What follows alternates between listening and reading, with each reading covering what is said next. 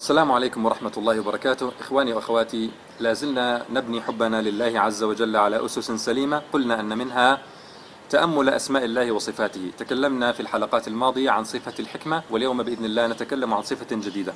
لكن اسمحوا لي بداية أن أحدثكم عن قصة أبي غسان. من أبو غسان؟ أبو غسان والد حنون.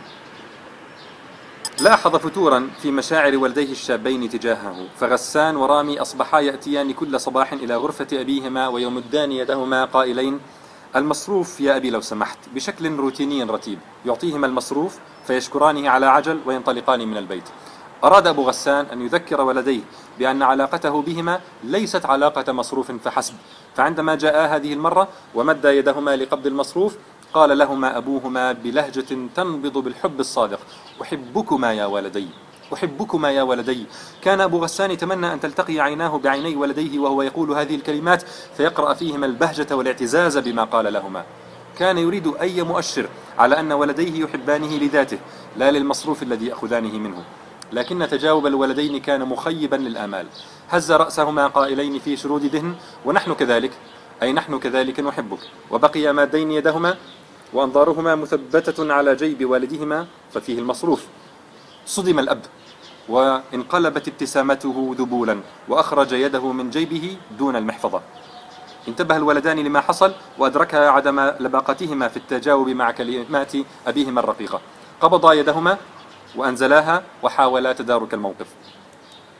أما رامي فقال أبي أنا آسف. طبعا أنا أحبك. أنت أبي الذي رعيتني وأنفقت علي ولا غنى لي عنك. كان رامي يقول هذه الكلمات وذهنه في المصروف يتوقع أن يمد والده يده في جيبه ويعطيه المصروف. لكن الأب لم يفعل وبقي صامتا. فقال رامي أبي رجاء أنا أحتاج المصروف. أعدك أن أكون أكثر لباقة لكن لا تحرمني من المصروف. لم يتجاوب الأب فتضايق رامي وخرج مغضبا من الغرفة. وأما غسان فقد هز الموقف كيانه هو يحب أباه بالفعل. لكن قلبه كان قد ذهل عن هذه المحبة بتعلقه بالمصروف في الفترة الماضية. ملامح الأب الذابلة العابسة أيقظت مشاعر غسان. فأدرك كم كان مقصرا في حق أبيه في الفترة الأخيرة. أدرك أنه كان أنانيا لا يفكر كثيرا في شعور أبيه ولا يجتهد في إدخال البهجة إلى قلبه. إذ رورقت عينا غسان بدموع حارة وقال بصوت متهدج آسف يا أبي الحبيب لقد غفلت عنك كثيرا. سامحني أرجوك. الدنيا كلها لا تساوي ابتسامة منك. قال هذه الكلمات وهو يقلب عينيه الدامعتين في وجه أبيه باحثا عن أية بادرة انفراج لعبوسه. لكن الأب بقي عابسا صامتا وخرج من غرفته وجلس على الأريكة لا يتكلم.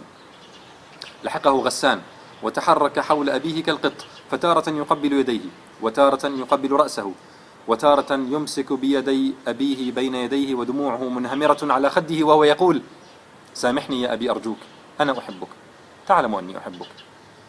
تنازعت الأب مشاعر متباينة فهو لا يحب رؤية ولده كثيرا بهذا الشكل لكنه ما زال مصدوما من جفاء ولديه في أول الأمر كما أنه يريد مزيدا من الضمانات لصدق محبة غسان. انسحب الأب وعاد إلى غرفته بصمت وأغلق الباب وراءه.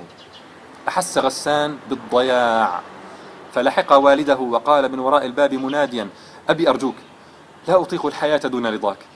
لا أستطيع العيش وأنا أراك غضبانا حزينا. لقد أخطأت يا أبي لكني أحبك. أحبك يا أبي. أرجوك سامحني. أرجوك ابتسم في وجهي. أرجوك ضمني إلى صدرك. وتعالى صوت بكاء غسان كطفل فزع تركته أمه في صحراء وتولت عنه. حينئذ انهار سد الجفاء في قلب الأب أمام دموع غسان. فتح الباب ورفع ولده الذي كان جاثيا على ركبتيه. وضمه إلى صدره وجعل يمسح دموعه ويقبل رأسه.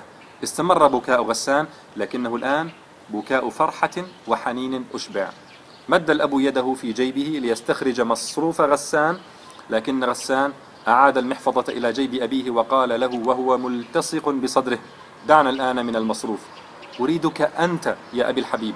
ما دمت راضيا عني فالدنيا كلها تهون. ولله المثل الأعلى. قد يعلم الله تعالى من عباده جفافا في محبتهم له وتعلقا بنعم الدنيا التي يمنحهم إياها. هو تعالى يتودد إلى عباده ويحب منهم أن يبادلوه الود ودا. فإذا رأى منهم جفاء وغفلة قطع عنهم نعمة من النعم ليهز كيانهم وينقذهم من غفلتهم لعلهم ينتبهون إلى حقيقة أن النعمة ألهتهم عن المنعم. أما فقير المشاعر كرامي فلا يفهم هذه الأبعاد.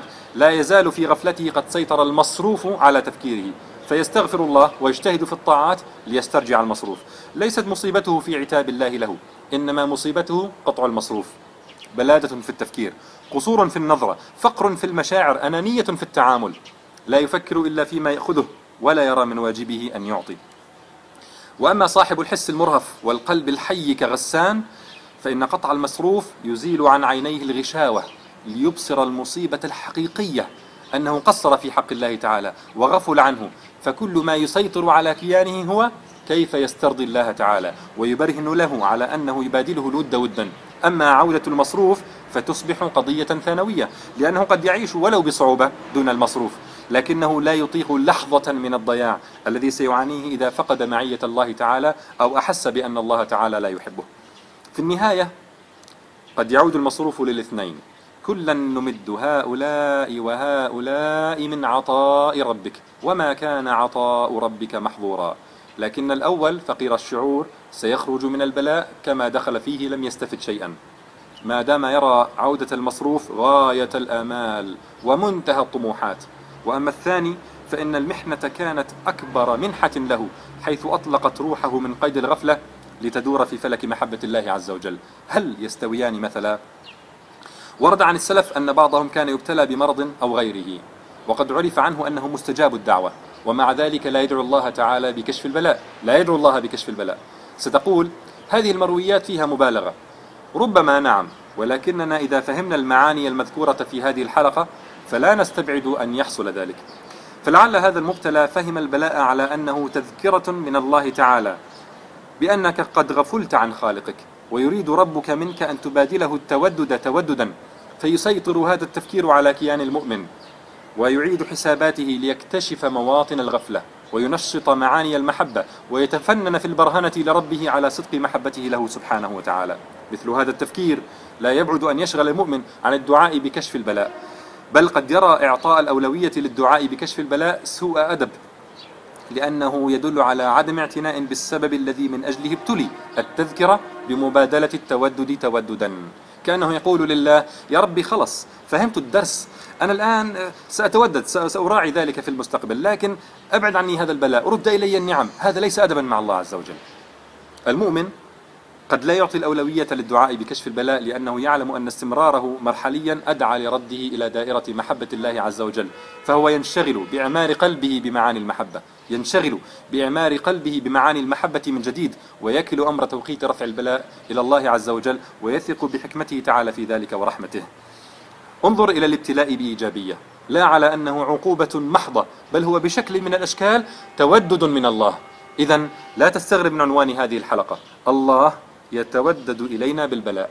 رأى منا غفلة عنه وجفافا في عاطفتنا تجاهه. فابتلى لنراجع فنستحي فنحب ونتودد لله رب العالمين. خلاصة الحلقة الله يتودد إلينا بالبلاء. فلا تكن فقير المشاعر تجاه الله بل افهم الرسالة وبادل الله الود ودا. والسلام عليكم ورحمة الله.